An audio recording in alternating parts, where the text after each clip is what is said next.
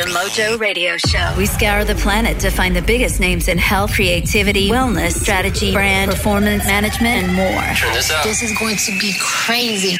This is Jason Overcome Redman. Hey, I'm David Koska. Hi, this is Cal Newport, author of Deep Work. G'day, this is Ryan Parr.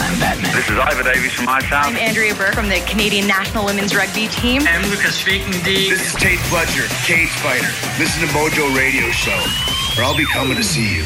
Then we ask them the big questions. Oh man, this is such a great question. You've actually landed right on the mark. That's a, another really good question. It was great talking to some clever dudes, frankly. I've gone probably a little bit more in depth with you than uh, that I have in the book. I've done like 500 interviews, but nobody asked me about this.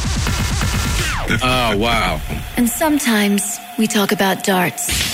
There we go. Can I tell you, Dina, Gary's favourite sport is darts. How athletic is that? I think it's uh, interesting that it's your favourite, but I won't be judgmental. Yeah. Look, it's the only sport that I know of where a prerequisite is a pint of beer and a cigarette. Come on, let's be honest. The Mojo Radio Show. We don't take ourselves too seriously, So you try throwing a half a dozen darts in a row and just see how you go, my friend. Uh, okay. but we hope you will. Welcome to the Mojo Radio Show. but it just won't work on you. Hey, everybody, and welcome to the seventh season of the Mojo Radio Show. If you're a regular listener, welcome back on board the big red bus we've come to know as the Mojo Radio Show. If you are on the bus for the first time, what's the show all about? We just find interesting people that we think have their mojo working in some aspect of their life, in or out of work. We chat to them, extract their tips, their tools, their opinions on, well, what do they do? And how do we apply that to our own world? And perhaps, as importantly, how do we take that information to assist somebody else who we know, a friend or a partner or a family member who've lost their mojo? If you are into the show, and you're liking what we do, let us know by dropping just a one liner. Just throw us a bone. A one liner on iTunes. It helps us as the show sadly has no sponsors and no advertising, but that is your way of letting us know you're out there. And it also helps spread the word about the show.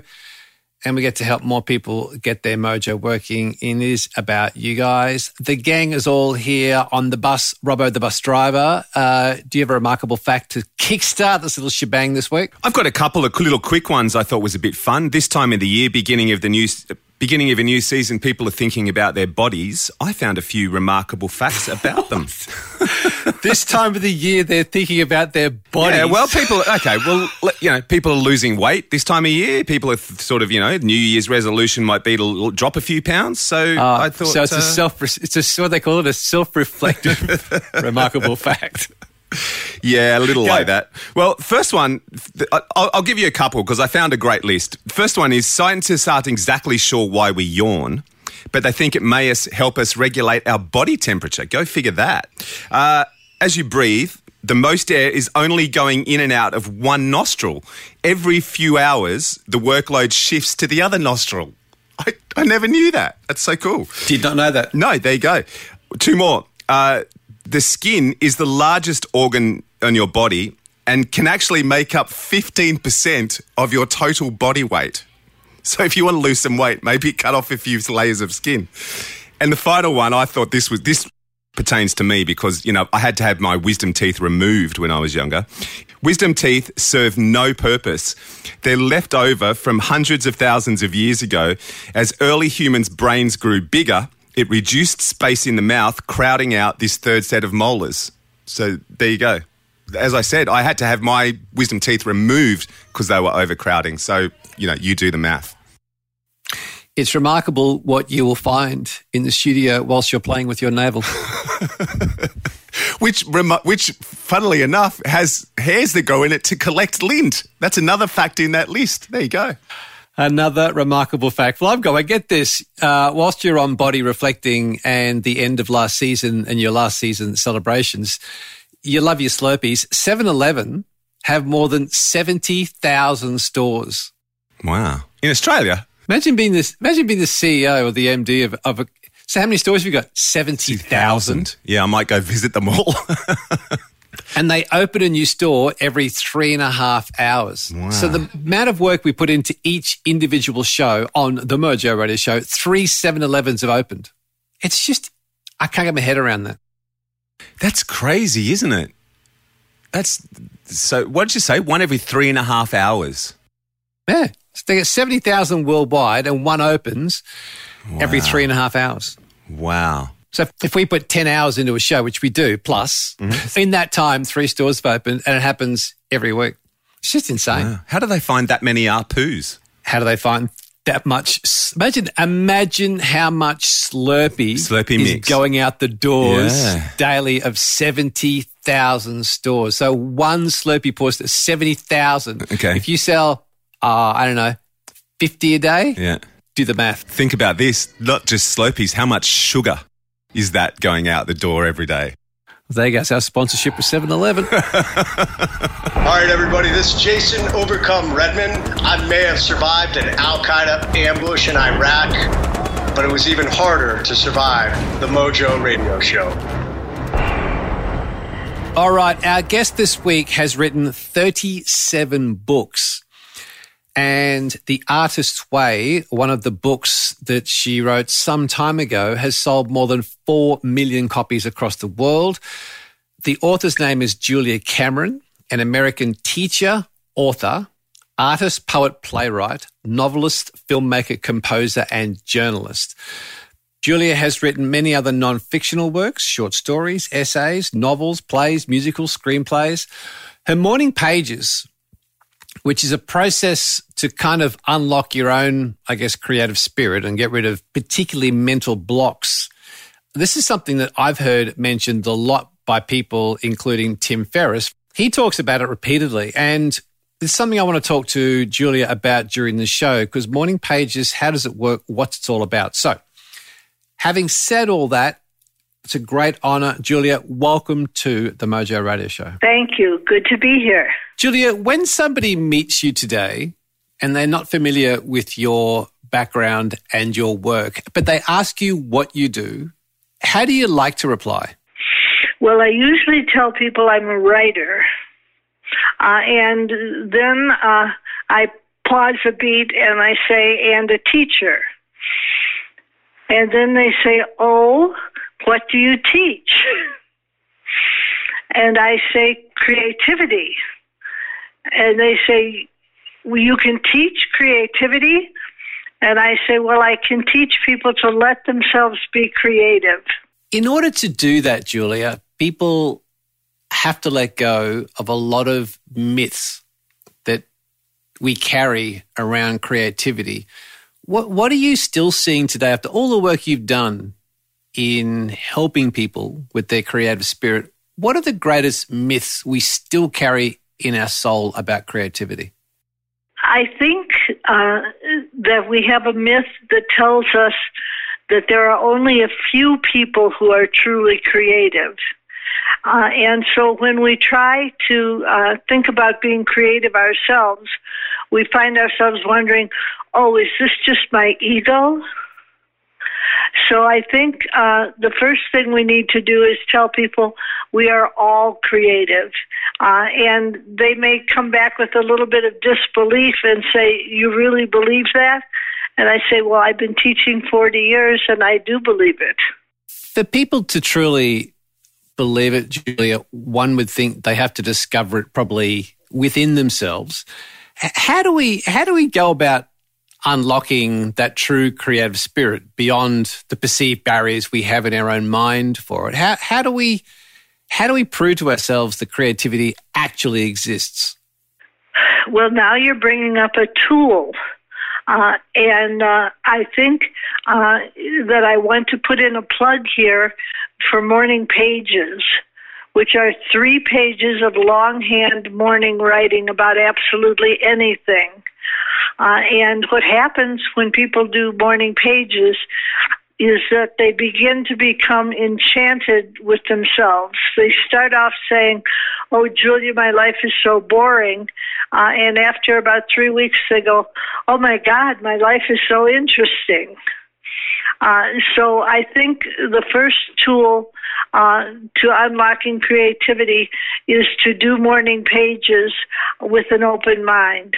What's curious about this is that a couple of years ago on our show, we interviewed John Corabi, who is now the lead singer of the Dead Daisies, based in Nashville, Tennessee. But he used to be the lead singer for Motley Crue.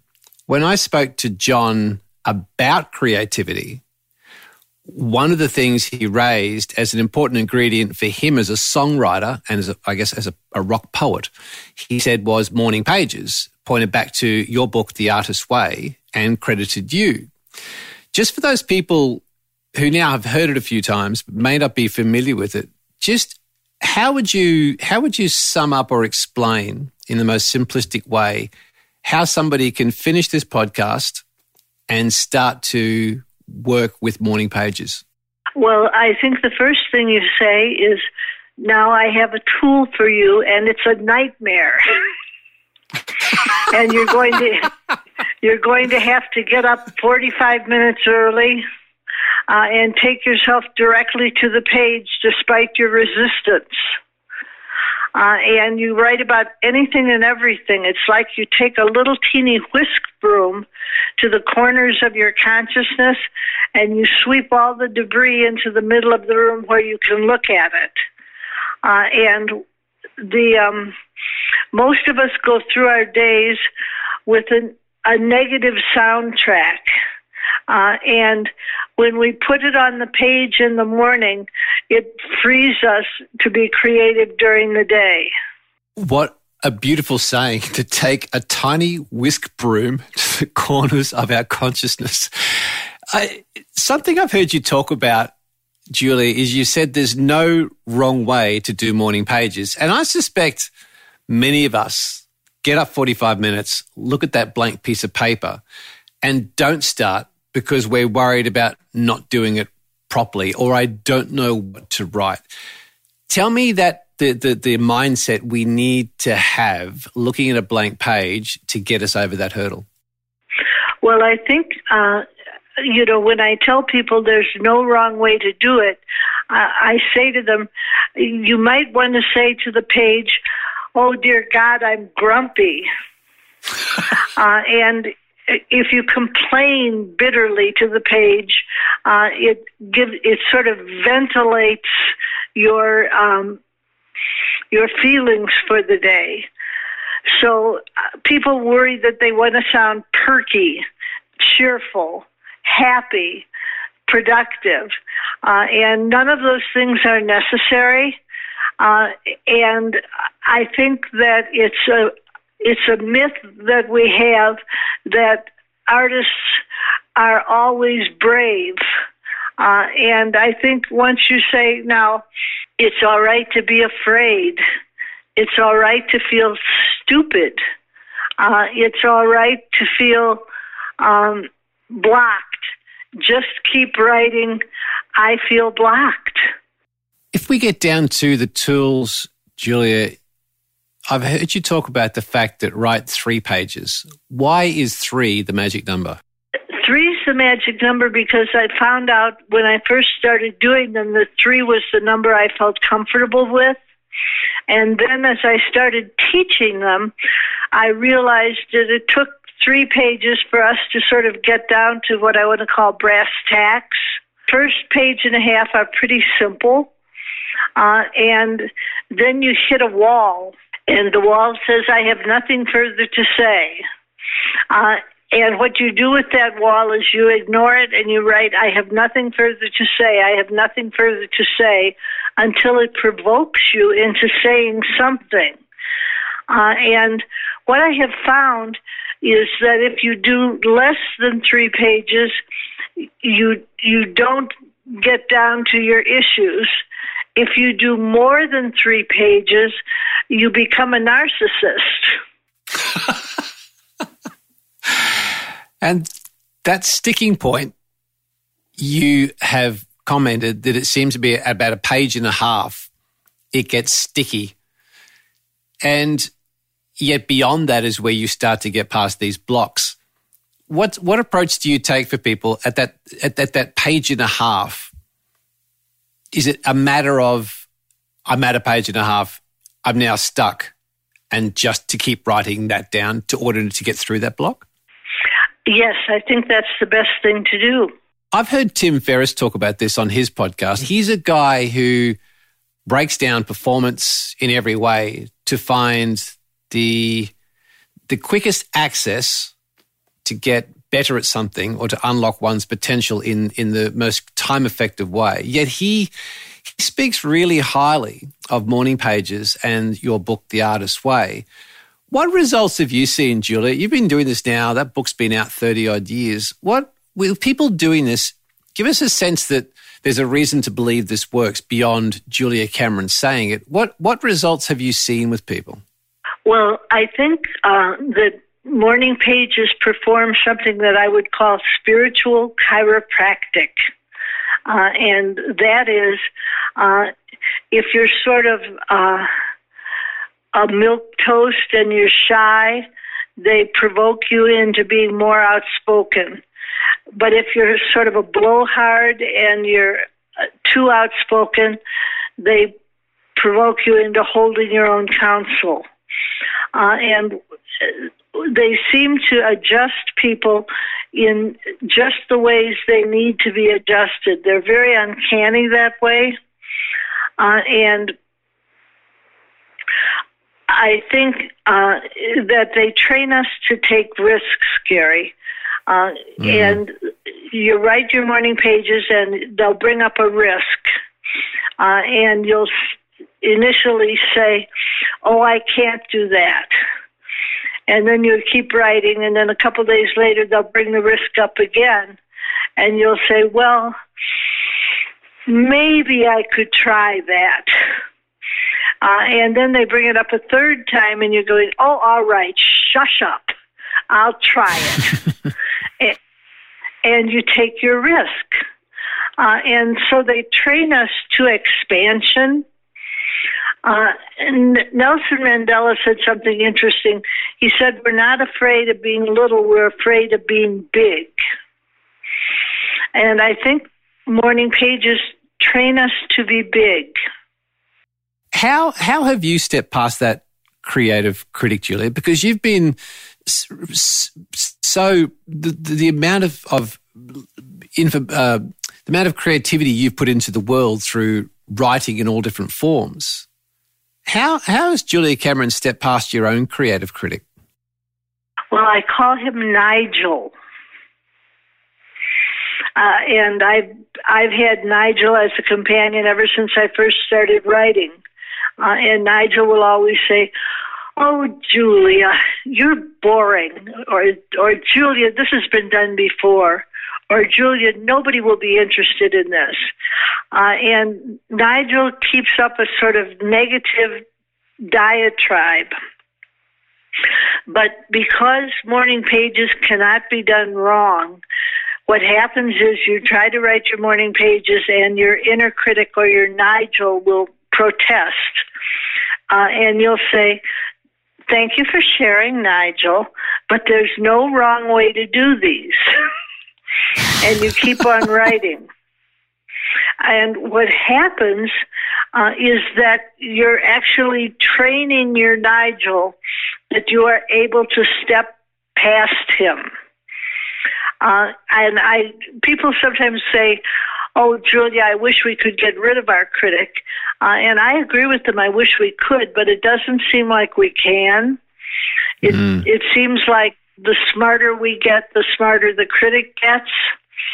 If you do one book, they'll say, well, you just had one book. Your critic uh, keeps pace with you as a creative. Uh, and so it's very important that you do the morning pages and you train it to stand aside. And that becomes a portable skill. Uh, training the critic to stand aside allows you to, to step forward as an improv comic uh, as a singer, as a dancer. Uh, it's a portable skill. You say, mm. thank you for sharing, and you keep right on going. This is a really interesting conversation about Nigel, Julia, because we interviewed a guy called Todd Herman who wrote The Alter Ego Effect. And he talked about creating an alter ego, which is a positive either be an animal or a person or a character we step into to help us get beyond perceived barriers. But then he also talked about how we can create an alter ego that we can confront that may be creating these barriers. And I know you talked about writing the book in 2010, The Creative Life, and you talked about Nigel, who was that voice saying, Julia. Can you see Nigel? Like when you think of Nigel right now, do you have an image of what Nigel looks like or is about? What comes to mind when you think of Nigel? I do. My my Nigel is a gay in British interior decorator. but uh, people's Nigels are individual. Uh, sometimes uh, a teacher uh, will have installed your Nigel. Uh, and so then when you when your Nigel pops up, you hear Sister Marianne read it telling you you can't spell. What is your relationship to Nigel today? You have been prolific in your writing creativity for many years, decades. When, as we sit here today on this call, what's your relationship to Nigel? Has it changed much in the last three, five years or decade? Well, as I said, Nigel keeps getting smarter. Uh, and I have learned that Nigel is the most destructive when you are being your most creative. Uh, as it's as if um, Nigel is in charge of keeping you safe. So Nigel likes sentences that it's been heard before. Uh, Nigel uh, wants to go over tried and true material, uh, and if you have an original sentence, like a, a zebra of a sentence, Nigel doesn't say, far out, stripes. Nigel says, oh, stripes. Who ever heard of stripes? And you, uh, it attacks your originality. Uh, and uh, I recently wrote a book that uh, Nigel uh, drove me crazy. Uh, it's a book that's going to come out in about a year called The Listening Path. Uh, and as I was writing it, I wrote it out longhand. Uh, and as I was writing it, Nigel would attack me. Uh, and uh, so when I finished the book, uh, I I had learned to back Nigel down a day at a time, uh, but he was still very destructive to me. So when I turned the book into my editor Joel Fotinos, uh, I said to him, "Well, here's the new book." But I'm not sure it's any good. and Joel, Joel, who has been working with me for 23 years, said, Julia, I think you've been listening to Nigel.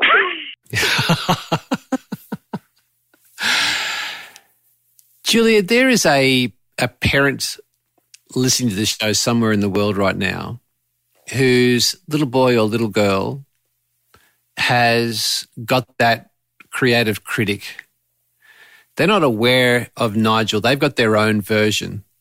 How how do you help a, a parent, a partner with a child to to navigate their own Nigel? How do you how do you advise we go about raising a prince or princess of possibility who can get beyond the Nigels as they grow through their life and their career? Well, I wrote a whole book called The Artist's Way for Parents uh, and it was aimed at exactly what you're talking about, Gary. Um, the idea uh, that children start out creative but then become intimidated. Uh, and uh, I, I, for years, did not write this book because I felt like if you worked the artist's way, your example would be enough to help your child. Uh, and I do think that's very true. Uh, I have um, I have a granddaughter uh, who has just started to play the piano. Mm. Uh, and she's exuberant about it. Uh, and I don't know if you have a show in Australia called The Addams Family. yeah, it's been around for a while. Yeah. yes. Well, she learned to pick out da da da da da da da da da da da da da da da da da. Uh, and she was very proud of herself. And her mother said, That's wonderful. Congratulations. You found the theme. Uh, and I think uh, that positive reinforcement uh, and a sense of play is very important. Uh, I I believe uh, that if the parent models playing, it will teach the child to play. Uh, and encouragement is critical. And I think that's about all I have to say about that. I- I- now, if we if we just stay with kids for a second, something you wrote in a blog, you mentioned a quote from Picasso, who said, "Every child is born an artist. The trick is remaining one as an adult." And then you went on to say, "Passion, commitment, and most of all, the courage to be a beginner are the qualities it takes, and the qualities that are well within our grasp." Tell me about a parent having the courage to go back to being a beginner. Well, I think it, it comes down to modeling things that you don't necessarily do well, Gary. Uh, let's say uh, sketching. Uh, let's say singing. Let's say something uh, that you say to your child, well, I wish I could do this better, but I'm doing it well enough. And it's the idea of well enough that is contagious. I think sharing stories is important. Uh, you know, telling the story of that when you were little, you were told that you had to color between the lines, uh, and that that put a damper on your creativity since you felt that you wanted to color outside the lines. And so you say to your child, you can color whichever way you want. There was something you said recently in an interview which I, I thought was so powerful to get rid of these blocks, Julia. You said we should ask ourselves, am I willing to write a bad book? And there are so many people who've got this gold inside them, whether they be in some sort of media, presentations, their, their art for themselves. They've, got this richness of creativity. Yet we don't want to do it because we don't think it'd be perfect to impress others. But I just, I just love the notion of saying, well, if you've got the courage to write a bad book, that, that must be a way of almost unlocking the potential by saying, well, it don't really matter how good or bad it is. I'm just going to do it. Was that the intention when you said to ask ourselves, am I willing to write a bad book? Yes, it was the intention. Um, I think uh, a lot of times people want to create art, but they want it to be perfect, uh, and they measure their beginning art against the the later art of master artists. Uh, so, for example, uh, George Lucas directed Star Wars, and we think, "Oh, I couldn't do Star Wars," but we don't know that uh, when George Lucas did his first film, uh, I, and I've seen it, you wanted to say, "Oh, George, try accounting."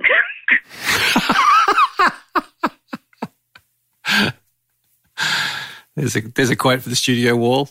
If if we continue that conversation, Julia, what people may not know is that back in your in your twenties, you married another another iconic director in Martin Scorsese. When when you look back at that time of your life, you're living in a house with a guy who's widely regarded today as one of the most significant and influential filmmakers in cinematic history. Back at that time, Could you see it in Martin? Was there an attribute or a characteristic of this man that you had committed your life to? Could you see it back there as something that you knew he had that over time would change how we look at cinema? Well, I was a devoted wife. and I think I thought I think I thought Martin is a genius. Uh, and I probably thought Martin was a genius years before other people thought he was a genius. Uh, and I, um, I noticed that when he talked to actors, he was always very kind.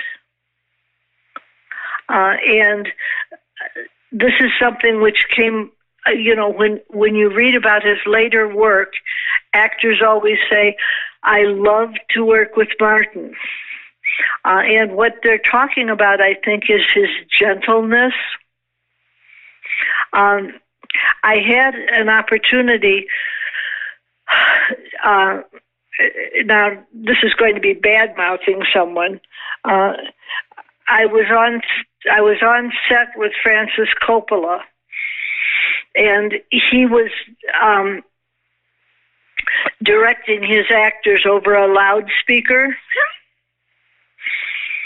And it was sort of the opposite of the way Marty worked. Uh, and I found myself thinking, oh, Francis, this is why you made one wonderful movie. Uh, and then the rest uh, has been downhill. So I I probably shouldn't say this, uh, but I believe that it was Martin's gentleness uh, and his humor. He was, uh, people don't talk about him being funny. Uh, you know, they they think of his mobster movies, and they go, "Those are scary. Those aren't funny." But in person, he's very funny. Uh, and I think that the humor relaxed the actors. And this is enough about something that's 40 years ago. Uh, no, but it's interesting. There, there's something you said before about how we hold these people up, but we don't see what goes on behind the curtain. And just just one last thing on this is you said that if you go back to uh, Martin's early career, you went to the opening night of Taxi Driver with him, which is an iconic movie for all of us. And you sat there at the back of the cinema on opening night, and he was hyperventilating. And my, my question is that during that time, Julia, did he ever come to grips with that? Or is that just an innate thing that we all go through, regardless of how successful we have that thing in us? Did he ever come to handle that? Or is it just something that a lot of us have and we should know that we're all human? I think that's the point. I think we have a mythology that tells us that great artists are not fearful. Uh, and my own experience, uh, I, you know, I was very lucky uh, being married to Marty and knowing Steve Spielberg and Coppola and Truffaut, uh, and uh, you know many of the great artists of our time. Uh, I had the chance to observe that it wasn't that they weren't fearful, it was that they had learned to walk through the fear. Uh, and uh, I, I remember uh, Marty had gone to France and he left me, we were engaged, uh, and he left me in the custody of Brian De Palma uh, and Steven Spielberg and we were all in a hotel room eating bad pizza. Uh, and uh, the um, Spielberg said to De Palma, "I." I want to make a movie about extraterrestrials, but I can't get anybody interested in it. And I think I should give up. And De Palma, who is like the godfather to these men, uh, said to him, Steven, when you talk about extraterrestrials, you light up. You can't afford to look away from that. That's a clue. Uh, so you need to keep trying. So even though he was afraid to keep trying, he kept trying, you know, and as a result, we have ET and Close Encounters of the Third Kind. Julia, who who is little Julia? Well, uh, little Julia is how I think of myself, uh, and I I often pray. Uh, I believe that God is the great creator, uh, and that uh, the creator is interested in our own creativity. And so I will say, LJ for little Julie, can I hear about X? Uh, and then I'll ask about something that I have a question about. Uh, and then I will listen. Uh, and what I have found is that this is a very potent form of prayer, praying on the page. That if we pray on the page, can I hear from X? And then we listen and write down what we hear, we often are given uh, profound guidance. It's often simple and direct uh, and goes right to the core of an issue. Can I just take a little off ramp here for a second? You just mentioned our creator. You you have said that creativity and spirituality in your mind are one and the same. Yes. If James Lipton runs a studio in New York, very successful television or a documentary series, I guess, called Inside the Actor Studio, where he talks to living legends like the people you've mentioned on this show and or living actors, producers, directors, actors. The last question he asks of his guests in front of a studio audience is this. He says, if heaven exists, what would you like God to say when you arrive at the pearly gates? Based on your beliefs, your writing, your spirit, when you arrive at the pearly gates, what would you like God to say to you? Well, it's interesting. This is sort of a fantasy of mine that I die, I get to the pearly gates, uh, and St. Peter is there with his big questionnaire. and he looks at me and he says, What should what should you do? What have you done in your life that should convince us to let you in?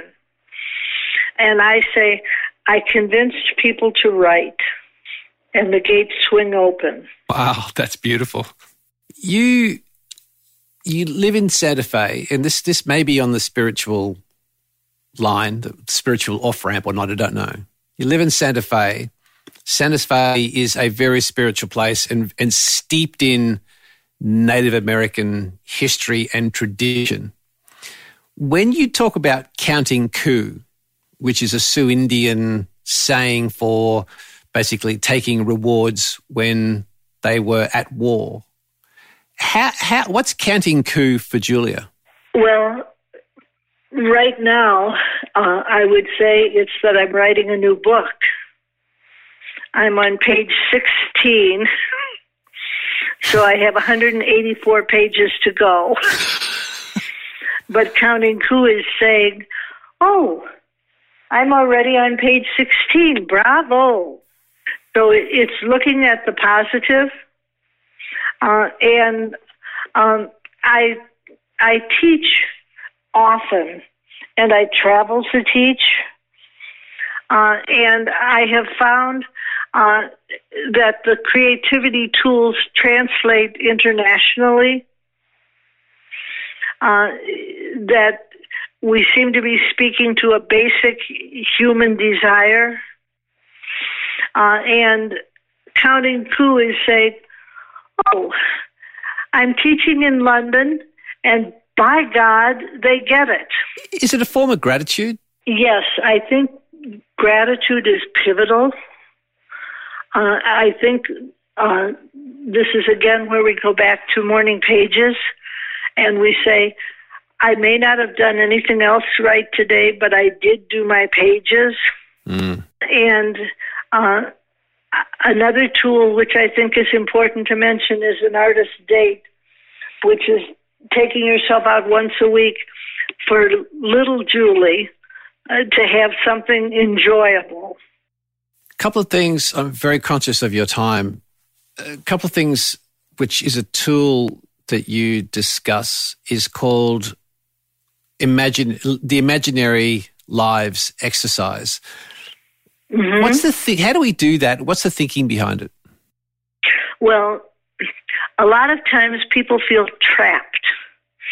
And so when you say to them playfully, now number from one to five, and give me five imaginary lives, lives it would be fun to have. So this is not where you mention Mother Teresa. Uh, this is where you say, oh, I think it would be fun to be a cowgirl. Oh, I think it would be fun to be a psychic. Oh, I think it would be fun to be a torch singer. And you you list five imaginary lives, and then you say to people, now take one tiny action in the life you've actually got in the direction of your imaginary lives. Uh, and so if you have cowgirl, maybe your your imaginary action would be, okay, I'll pet a horse. uh, and uh, what happens is that people begin to realize that they have the the freedom to act in the direction of their dreams. And a lot of times when people come to study with me, uh, they come in prepared to quote work on their creativity and then they find out that the whole workshop is playful. And this is because we have an expression, the play of ideas, but we don't realize that that's a prescription for getting ideas, is to allow yourself to play. So this is why the artist date is so pivotal. Morning pages and once a week doing something fun. Something else that's important to you is walking, isn't it? And and what's ironic when I hear you talk about it and I see you write about it, when you look back to some of the people who've changed history, whether it be Steve Jobs or Bill Gates, both prolific walkers, had all their important meetings walking. The Romans used to walk. Michelangelo was described as a ceaseless wanderer. Walking is an important tool as part of the creative spirit, isn't it? Yes, and this is where I I feel like I've learned something. When I wrote The Artist's Way, I said there were two basic tools uh, morning pages and artist dates. And then when I got to week 12, the very, the very last week of the course, I said, P.S. exercise. And now I've been teaching 40 years, uh, and I recognize that exercising is actually exercising our imagination. So I now say there are three tools morning pages, artist dates, and walks. You mentioned just a minute ago about horses, and I know horses are special to you. What what is the relationship you have with horses? What do they bring you? What do they give you? How do you feel around a horse? I feel comfortable and I feel free. Uh, and I'm uh, sitting in a little study in my house, uh, and on the wall I have a picture of a white rearing mare. Uh, and uh, every time I uh, go to walk on the, I have a treadmill. I walk outside with my dog uh, on dirt roads uh, in the mountains. But at night, I walk on a treadmill. And when I walk on the treadmill, I look at the picture of the white rearing horse and I think, keep walking, dear. Sometimes it's hard. I think sometimes people find it hard to keep walking, Julia, when they are creating and by choice or not, they put work into the world and others will critique it. When, with the work you've put out in the entertainment industry, in the publishing of books industry, when you get a bad review, do you do you see it? Do you care? What's your inner dialogue when someone doesn't resonate with your work? Well, I wrote a novel uh, and I got 19 good reviews. Uh, and one bad review. and the bad review, unfortunately, was in the New York Times. Uh, and I did something then which I recommend doing whenever you are faced with criticism, and that is using humor. Uh, uh, and so I wrote a little poem addressed to the man who reviewed my book. Uh, and it went, this little poem goes off to Bill Kent, who must feel awful the way that he spent his time reviewing Carl Jung instead of on the work I'd done. Uh, and imme- immediately, I had a sense of power and grace again. Uh, so I tell people use humor, write bad poetry, write at the people who are criticizing you. Uh, because I find the minute you use humor, you're free to create again. You just mentioned poetry, and there's a load of poetry on your website, which we'll talk about in a second. I just want to read you something and tell me, and I just want you to tell me your thoughts, your mindset, your what what you were feeling at the time when you wrote this. It says, "It is a simple thing. I noticed the small things: the spider creeping beneath the door, the leaf that takes the air, the silver hair burning at your temple. It is a simple thing. The moments pass, and we pass with them. Tell me why, knowing we all die." We cannot bear to hear you catch your breath. Tell me, tell me what's what's behind that in your mind. I was in love with a man that you may know, uh, named Tim Wheater. Uh, he's a wonderful composer. He's British. He's a composer and he's a, a classical flute player. Uh, and he used to spend a third of his year in Australia.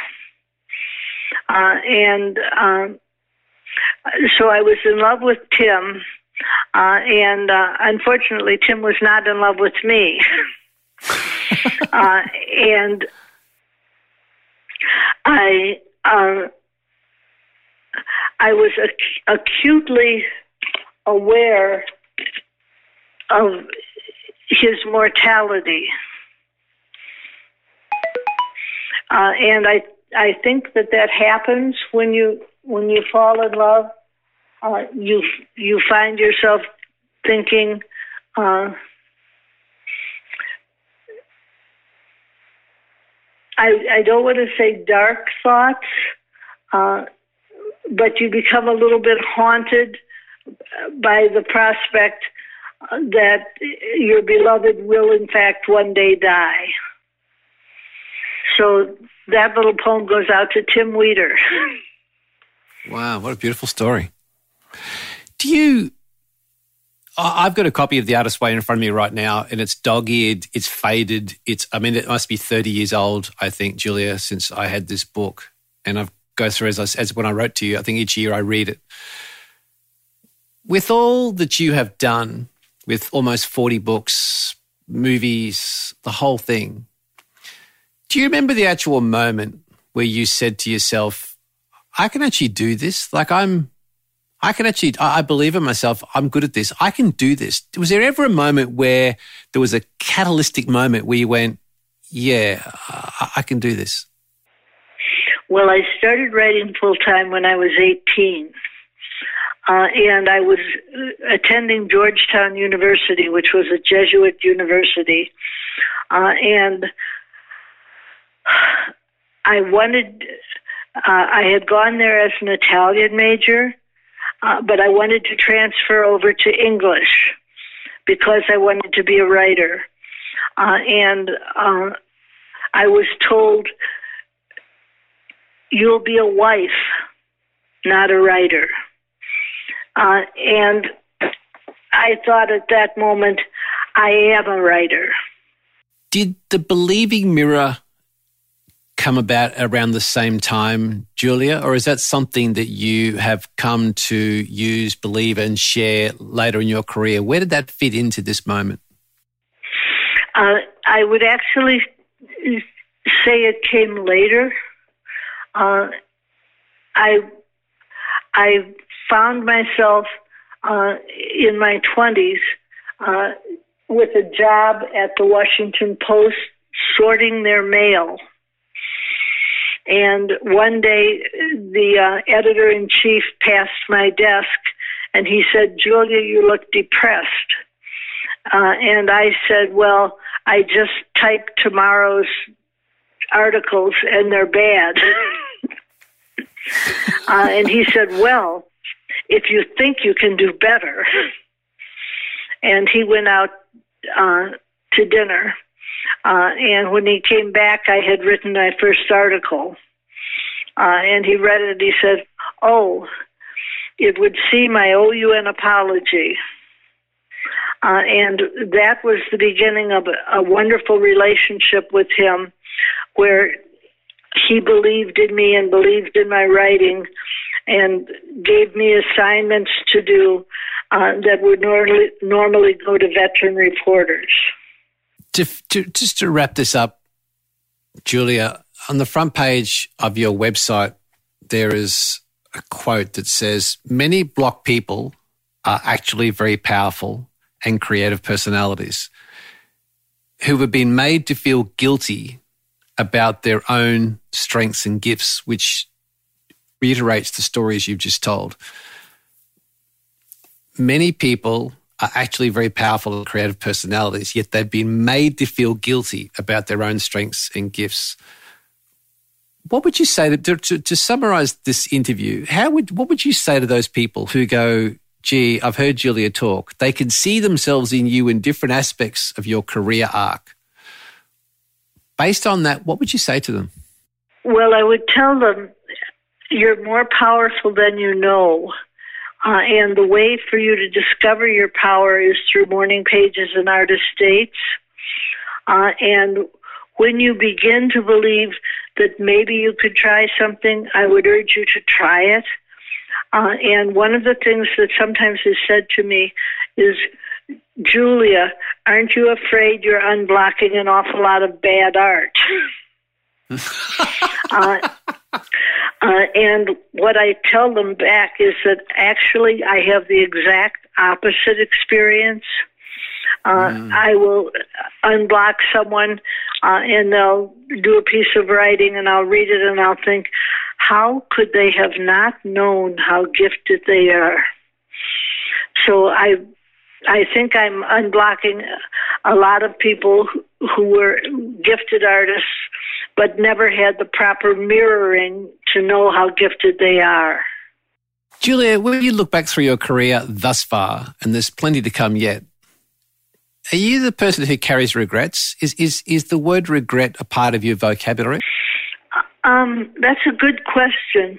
Uh, I practice acceptance, uh, and right now uh, I have two plays that are out uh, looking for theaters, uh, and I have uh, one of them was welcomed by a tiny little theater that was two hours west of Seattle by ferry boat, uh, and they wanted to do my play. But I didn't want to take the two hour ferry ride in February. Uh, and I told them with regret, I'm sorry, but this is not an opportunity I can take.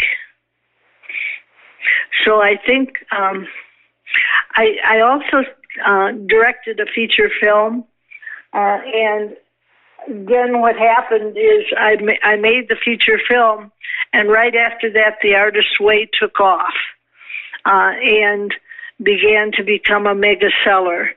Uh, and so what happened is that I stopped directing movies. Uh, and I often feel like, oh, that's a career I missed. But I I went where I was guided. Julia, this has been just the most wonderful experience being able to speak with you. I've been a fan for decades. And it's it's curious how often your name comes up in our show and other people's shows when creation of ideas, innovation, expressing oneself, thinking differently, how it comes up. It's been a true delight and a true privilege spending time with you in your in your schedule and we appreciate you making time for us. People who will want to follow up, get a hold of the book, check out your work, look at your poetry. Where is the best hub for people to find out more about Julia? I have a website which is juliacameronlive.com.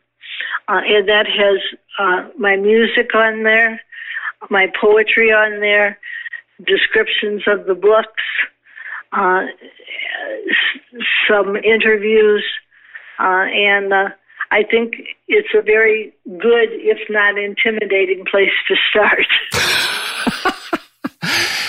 Can I ask you just one last question, Julia, which just came to me, and this may or may not be relevant.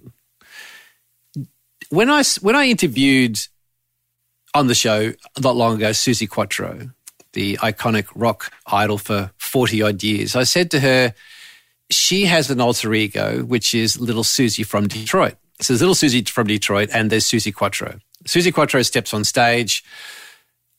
Susie, growing up, the girl away from stage is Little Susie from Detroit. And I said, Who am I speaking to right now? She said, What do you want to talk about?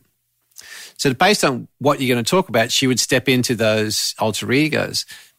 At any time during this interview, did I ever speak to little Julie? Did I ever speak to Nigel? Or was Julia always on the line? We talk about our inner children uh, and that our inner children are creative. Uh, and we think of that, and that's where little Julie comes from. But I also think that in order to husband our creativity, we need to be in touch with our inner adult. Uh, and our inner adult helps our inner child. So it's uh, there's at least two personalities functioning at all times. Did Nigel knock on your door during this interview? Well, yes. Uh, when I when I told the story about Francis Ford Coppola, uh, and Nigel said, "Oh, Julia, naughty Julia, shouldn't be telling that story." well, we're glad you did. As I said, this has been just. I've been so looking forward to, ever since I got the note back from Emma saying you were you were happy to put us into your calendar. It's been I've been looking forward to it. Thank you so much for your time. And I hope that if you ever make your way down under with a theatre production, a movie script, or a speaking or writing to it, you will look us up because we'd love to spend some time with you. Well, thank you. Thank you very much. This has been an interesting and fun conversation. I've enjoyed spending time with you. Ladies and gentlemen, if you are just tuning in, we are going to kick ass. Supreme. The Mojo Radio Show. Being 50 years old, both my grandmothers died many years ago, unfortunately. But do you reckon if I asked really nicely, she'd adopt me as hers, her grandson? What a lovely, lovely, uh, intelligent lady. Honestly, we were very respectful of her time. We went overtime. She was very, very gracious with her time man, that that's, that interview could have gone for a week and I would not have been. There was so much more I wanted to ask her about. Such a fascinating lady, successful, ups, downs, alter egos, Martin Scorsese. I mean, some of the stories she told, I've never heard that shared anywhere in Julia's world. The Mojo Radio Show. Now, speaking of 50 years, I went to see a rock gig last week with a man who's been touring on the road for 51 years and is about to hang up his what do they call him? Um, hang up his piano. About to hang up his sequins. or his sunglasses. The artist? Elton John. Played in Central Australia for 20,000 people on a football field. I kid you not, it was a local football field. They had this tiny little grandstand, which was a VIP area, which I only saw from a distance. I sat on the hill of this football field and sat there and went, I'm in the middle of farming territory, bushfire territory, watching Elton John. It was just, honestly, it was an amazing experience. But here, here's the lesson of rock Michael Chugg, who was a promoter, sent out all the details of here's what's going to happen, as well as a schedule of what will happen. Elton walked out on the stage to the minute of what he promised. He played for two hours 45 and left as he walked out the back of the stage. And I won't give it away for anybody who's about to go and see this final show that he's doing 170 of a three year finale. He walked out to the minute of two hours and 45. Yeah, nice. It was insane. After all this time, Yeah, right. 51 years of touring, everything was methodical with detail. The timing, the support acts going on, to the minute they finished, changeovers, the band, the setup, the crew, the visuals, the sound was incredible, the band, the entry, everything was so well done by Elton and the promoter, a friend of ours, Michael Chugg. However, the lesson of rock, it lacked one thing. There was one obvious thing missing from the show, and I actually believe this has held Elton back for 51 years. Do you know what it is? Uh, no, but I'm also not sure that Elton John's been held back for 50 years either, so I'm not sure where you're going. no, this is fascinating. I'm sitting there halfway through the show. And of course, he just played the back catalogue. It was just insane. A footy field in the middle of nowhere.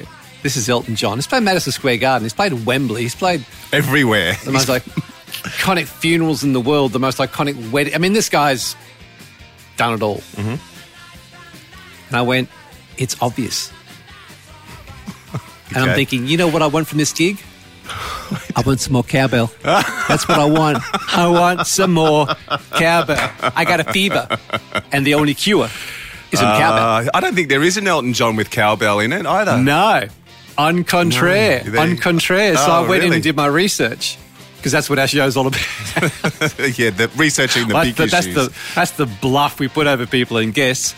Elton John does have a song with cowbell. It's a song off the album called Madman Across the Water. Hmm. That drummer that played cowbell has been with Elton from day one, One, and yes. was on this football field last I week. know, and I can't think of his name. I knew you were going to go there. Uh, Ni- Nigel Olsson is his name. And he smiled the whole gig. All he did was look around the stage and smile. Well, wouldn't you? 51 years, 53 years with Elton. I just, honestly, there was so much to love about this show. But I was surprised there's a cowbell in it. But do you know the other track? And I, I, I can't confirm this, but I did find evidence online, but I haven't been able to hear it in the actual track, is apparently Goodbye Yellow Brick Road actually has a cowbell in it. No. Goodbye, Yellow Brick Road. Unsubstantiated, but you will find evidence Lola. can- online. Lola, can you roll the chorus of Goodbye, Yellow Brick Road, please? Oh,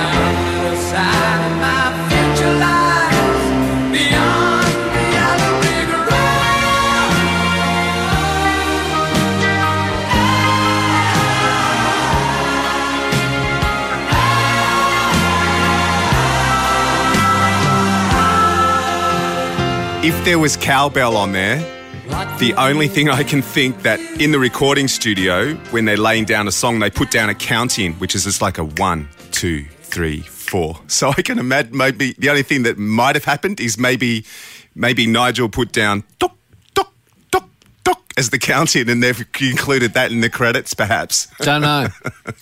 However, I thought I'd found a weakness in Elton's strength, in the sequence strength, but on contraire, uh, it is there. Is, he has got Oh. a track, and that, that if you go to see him live, and I, I say it's an incredible show and a great tribute to an amazing band and an amazing man. Yes, who also donated $1 million to the bushfire appeal too, live on stage a couple of weeks ago. So even more kudos to the big man. And it's really funny how old the crowd was and how fewer kids were there. But I we took some Yeah, kids right. along who were 14 years old who were, who were into their music. And I just think it's such a wonderful thing for the kids to see it, even though they won't know a lot of the tracks, to see a man like that. And then what I heard from the kids that I took along is that when they start to hear what he's done, and he plays a particular song which has got like a, a montage of all the things he's done in his career, all the places he's been, places he's met, and the people he's helped. Uh, it was really something for the younger generation. So I, I hats off to him, or sequence off to him. Uh, love Elton. I heard farmers going, "Love you, Elton." Anyway, uh, which is, which is, which is Hey, just just while we're on on the music thing, a, a bit of a a bit of a scuttlebutt, but I, from what I understand is is true. Uh, we're about a month away from a brand new ACDC album, and even bigger. The original lineup, except for unfortunately the two who've passed away, the original lineup are touring in November. How cool is that? who's singing? Brian Johnson. They've come up with some special earphones that he can wear, uh, apparently, so uh, that will protect his hearing while he's on stage. So there aren't many artists where you could play this single note and know what you're in for. Lola, play that note. Play that song. Benny and the Jets. We're out. Little known fact: Robbo did backing vocals.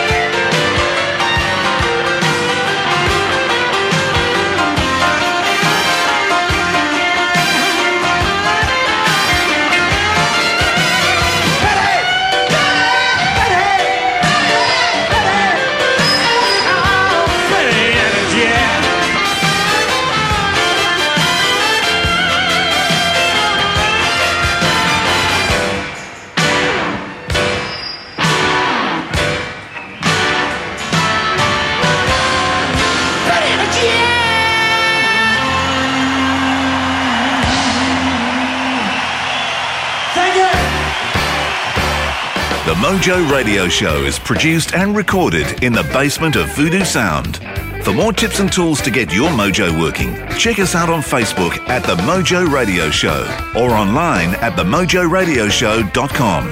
To help us get better and give more people the opportunity to touch up their mojo, you can now find us on Patreon. Follow the links on the front page of our website, and for a coffee or two a month, you'll get regular bonus material and a copy of Explosive Hits 19, the best of the Mojo Radio Show.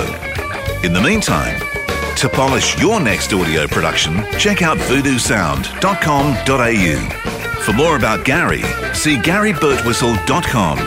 And to book me, go to andrewpeters.com. Andrew Peters speaking. See you next time.